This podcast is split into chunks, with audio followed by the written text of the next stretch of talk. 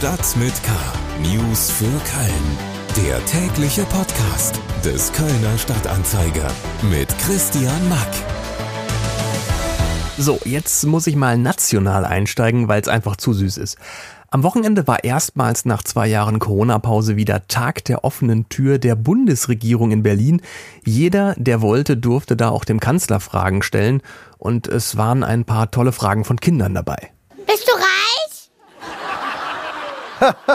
ja, die, darauf kann man nur die Antwort geben, wenn man weiß, wie viel die meisten Bürgerinnen und Bürger verdienen. Ja.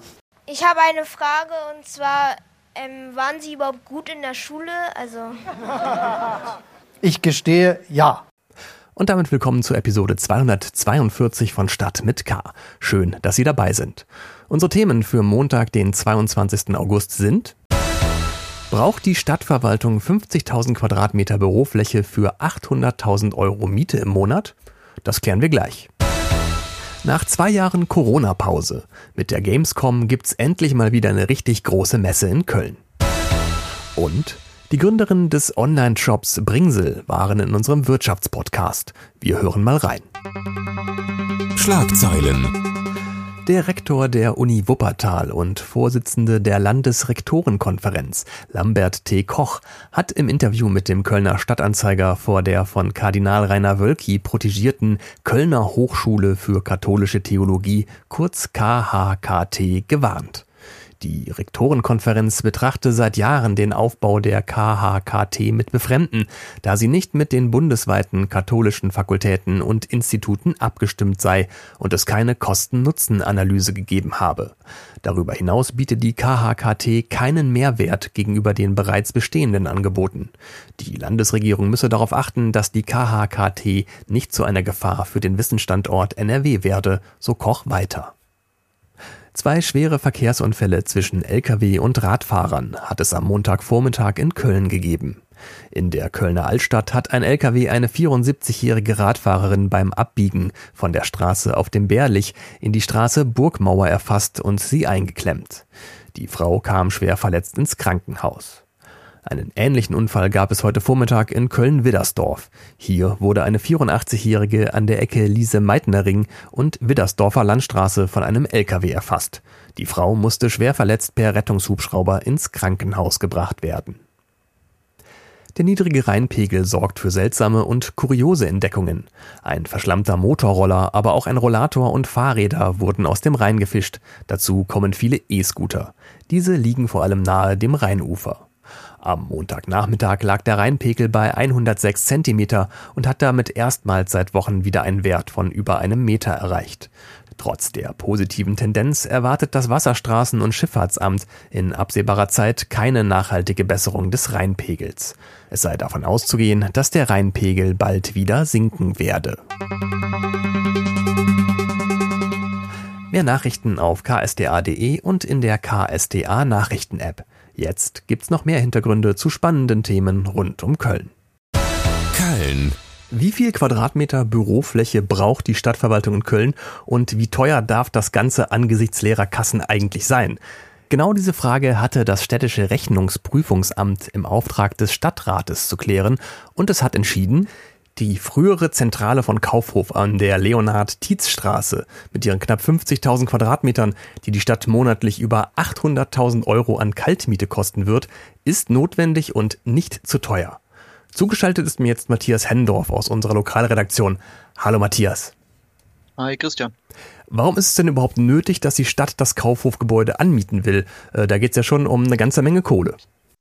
Man muss sich die Kölner Stadtverwaltung mit ihren rund 20.000 Mitarbeitern wie einen ziemlich großen Tanker vorstellen. Und da hat man natürlich im Blick, wann welches Gebäude, das man jetzt schon mietet, der Mietvertrag vielleicht ausläuft. Und da will die Stadt sich ein Stück weit wappnen, weil äh, das Stadthaus in Deutz, was, wo sehr viele Mitarbeiter und sehr viele Dezernate untergebracht sind, der Mietvertrag 2028 und 2029 ausläuft.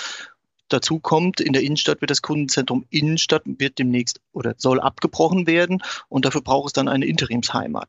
Und so kann man dann in die Kaufhofzentrale gehen, in die frühere, und sich anschauen, was können wir da unterbringen. Das heißt, die Stadtverwaltung hat geschaut, was brauchen wir für Interimsgebäude, wo können wir dann zeitweise Mitarbeiter unterbringen. Auch die Feuerwache soll da unterkommen, die Feuerwache 1, die wird saniert.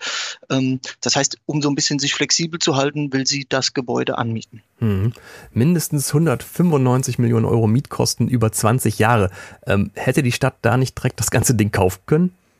Äh, die Frage ist nicht, ob hätte, sondern wollen. Und da würde ich sagen, ja, das haben auch die Rechnungsprüfer gesagt, ähm, dass die Stadt relativ wenig Gebäude besitzt und dass es doch besser wäre, mehr zu kaufen. Das würde sie vielleicht auch gerne tun, aber der Besitzer hat zum Beispiel laut RPA, also dem Rechnungsprüfungsamt, darauf hingewiesen, n -n, verkaufen, das wollen wir nicht verkaufen. Ich meine, das Gebäude steht mitten in der Innenstadt, ist auch zu Teilen denkmalgeschützt sowas heutzutage zu verkaufen, hm, würde man vermutlich nicht tun. Deswegen die Stadt bezahlt jetzt den Preis dafür, dass sie sich da anmieten muss. Hm. Ähm, wie sieht denn jetzt der Zeitplan für den Umzug der Verwaltung ins Kaufhofgebäude aus und was könnte unter Umständen noch schiefgehen? Wir reden immerhin von der Stadt Köln. Ja, in dem Fall ist es allerdings so, dass die, äh, der Besitzer ähm, das noch umbauen muss. Also da ist nicht nur die Stadt Köln dran beteiligt, sondern auch der Besitzer. Der baut es dann nach den Wünschen des Mieters um, also der Stadt Köln. Und geplant ist, dass das von Mitte 2023 bis Mitte 2025 erfolgt, dass man nach und nach unter anderem Feuerwehr, Kundenzentrum und andere Abteilungen dort unterbringt. Was da schiefgehen könnte, ist, naja, das ist denkmalgeschützt, das ist in einem Jahr und das Gebäude muss halt nochmal auf Vordermann gebracht werden. Also die Stadt Köln hat vielleicht andere Bedürfnisse als Kaufhof das vorher hatte. Und naja, das könnte dann schon noch schiefgehen und vielleicht auch ein bisschen länger dauern. Wir bleiben dran. Matthias Hendorf aus unserer Lokalredaktion über den nicht ganz so günstigen Umzug der Verwaltung in das ehemalige Kaufhofgebäude an der Leonhard-Tietz-Straße.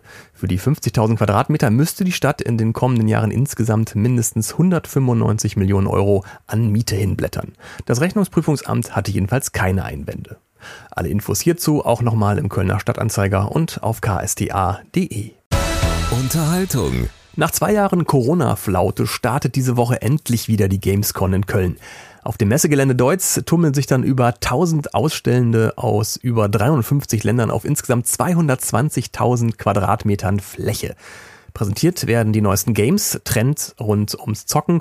Es gibt für die Gamer- und Cosplay-Community reichlich Möglichkeiten, sich mit anderen zu vernetzen. Es gibt Live-Musik und vieles, vieles mehr. Die Gamescom selber wirbt sogar mit dem Spruch, mehr als du erleben kannst für ihr Programm. Zugeschaltet ist mir jetzt mein Podcast-Kollege und Hobbygamer Lars French aus unserer Wirtschaftsredaktion. Hallo Lars. Hallo Christian, grüß dich. Wir wagen gleich trotzdem mal den Versuch zu erzählen, was es alles auf der Gamescom zu erleben gibt. Ähm, aber vorher vielleicht mal aus Sicht aller, die sich nicht so sehr für Videospiele begeistern. Ähm, woran werde ich in den nächsten Tagen auf jeden Fall im Straßenbild erkennen, dass Gamescom ist? Ja, also es gibt mehrere Faktoren, die Unwissende darauf hinweisen könnten, dass gerade wirklich eine größere Veranstaltung in der Stadt ist. Und ich glaube, das präsenteste wird äh, das Gamescom City Festival sein. Nicht nur, weil dafür äh, am Hohenzollernring und Rudolfplatz äh, die Straßen gesperrt werden, sondern weil dort eben zwei Bühnen aufgebaut werden. Und da wird natürlich auch groß das Gamescom-Logo dran prangen.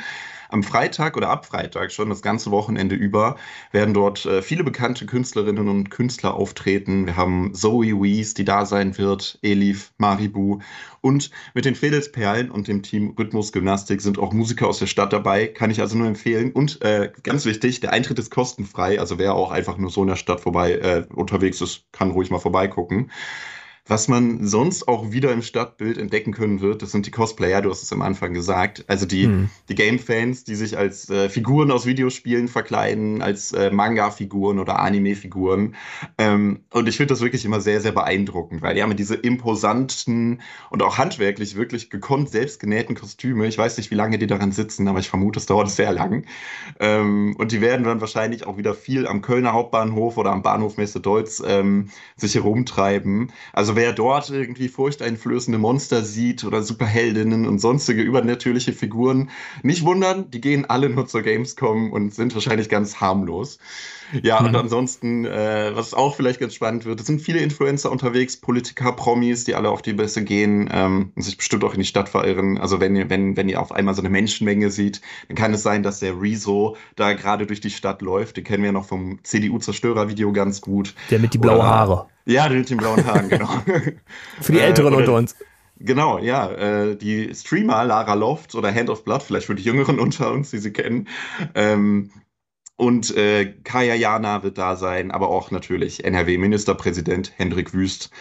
Und ähm, ich glaube, was, was vielleicht, also auch, auch nochmal, wo wir beim Stichwort äh, Übernatürlichem sind, äh, es wird eine Drohnenshow geben äh, am Mittwochabend um 21.15 Uhr. Die wird irgendwie auf Höhe vom Tanzbrunnen sein, im Dunkeln dann wahrscheinlich schon. Also wer schon mal eine Drohnenshow sehen wollte, ich glaube, das ist ein guter Zeitpunkt. Interessant. Ähm, kommen wir zum Programm. Ähm, lass uns mal den gewagten Versuch starten, das alles kurz so ein bisschen zusammenzufassen. Ähm, welche Highlights gibt's und worauf freust du dich denn besonders? Ja, äh, gewagt ist das richtige Stichwort. Ähm, aus zwei Gründen, du hast es ganz am Anfang gesagt, das Motto ist mehr, als du erleben kannst. Und ich glaube, das trifft es sehr, sehr gut. Also los geht das Ganze am Dienstag mit dieser Opening Night. Das ist eigentlich immer so diese Highlight-Veranstaltung. Da wird es Weltpremieren geben von neuen Spielen, die präsentiert werden und viele bekannte Gesichter werden dort auftreten. Das ist alles noch so ein bisschen im äh, Unbekannten. Wer weiß, was da passieren wird. Ähm, ja, und andererseits gewagt natürlich, weil es einfach äh, sehr, sehr viel geben wird, was man sehen kann. Also es gibt einen Bereich für natürlich die ganzen bekannten Spieleentwickler, die da ihre Highlights präsentieren, für Retro-Games, für Indie-Spiele. Es gibt einen Familienbereich, eine große Halle für die Cosplayer, es gibt einen Merchandise-Bereich, es gibt eine Event-Arena, in der es Live-Gaming gibt. Es wird eine Metal-Show geben. Da wird äh, Metal-Musik mit einem Spiel verbunden. Da bin ich auch sehr, sehr gespannt drauf, wie das sein wird. Mhm. Ähm, und ja, das findet natürlich auch alles irgendwie viel gleichzeitig statt. Äh, also wir wissen ja noch gar nicht, wer uns alles begegnen wird, noch an Content Creatoren, wer das krasseste Cosplay hat und eben, ja, wie gesagt, welche Spiele Neuheiten dort ihre Premiere feiern werden. Ähm, Genau, also es ist viel los. Ja, aber auch um nochmal zur Frage zu kommen, was du sagtest, worauf ich mich am meisten freue, das ist der Indie-Bereich. Ähm, denn im letzten Jahr haben mich total diese unabhängigen Entwickler wirklich mit ihren Spielen begeistert.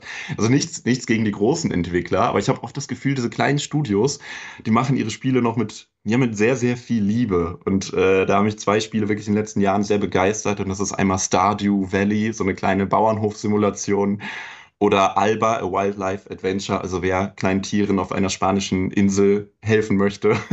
Okay. ist das sehr empfehlenswert. Ja. Es, gibt in diesem Bereich so Wholesome Games nennt sich das, also so Games, die einen einfach so ein bisschen, ja, so zur Entspannung beitragen. Ähm, bin ich gespannt, was es da Neues geben wird. Also, wenn mich jemand sucht, ich bin im Indie-Bereich, ja.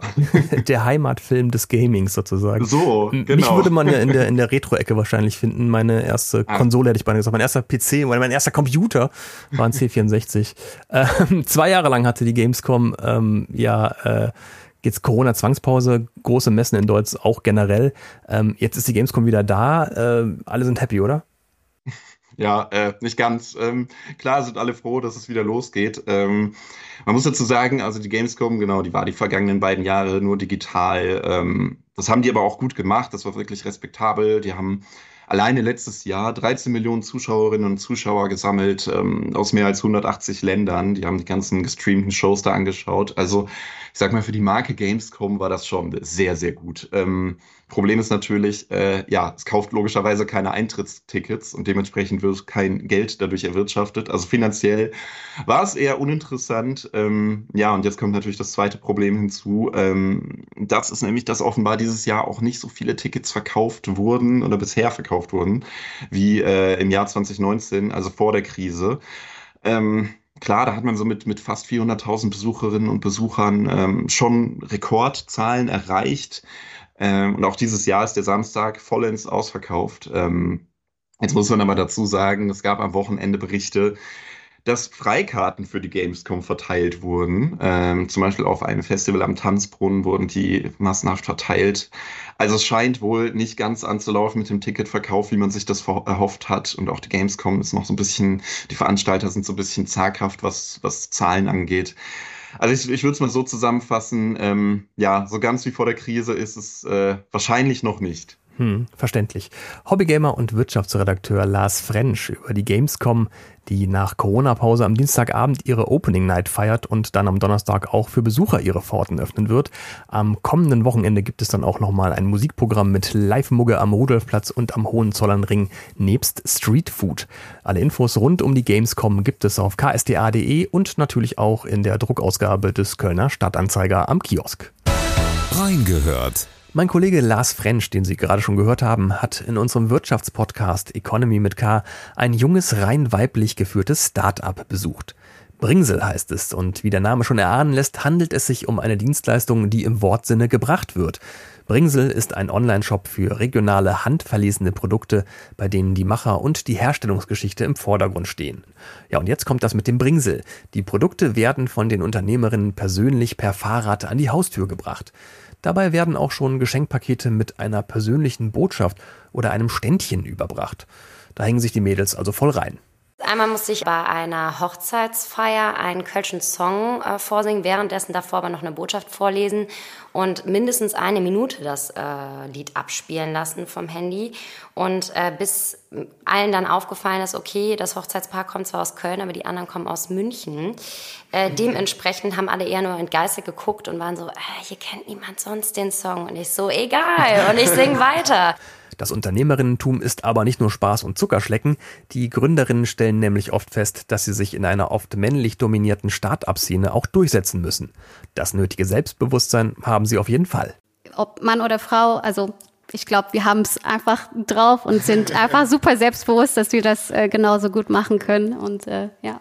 Was ich mir dann ganz oft denke, es ist auch manchmal gut unterschätzt zu werden, weil ähm, Du kannst ja nur positiv überzeugen und jeder, der dich nicht von Anfang an als Menschen ordentlich respektiert und auf eine Augenhöhe wahrnehmen kann in Gesprächen, mit dem muss ich auch nicht anfangen zu arbeiten. Mehr über das Kölner Startup Bringsel gibt's in der aktuellen Ausgabe unseres Wirtschaftspodcasts Economy mit K zu hören. Das war's auch schon wieder für heute mit Stadt mit K. Wie immer gilt, alle Themen dieser Sendung finden Sie auch nochmal als Links in den Show Notes dieser Episode. Noch mehr Podcasts vom Kölner Stadtanzeiger gibt's auf ksda.de slash podcast und überall da, wo es Podcasts gibt. Mein Name ist Christian Mack. Danke fürs Reinhören und bis bald. Stadt mit K. News für Köln. Der tägliche Podcast.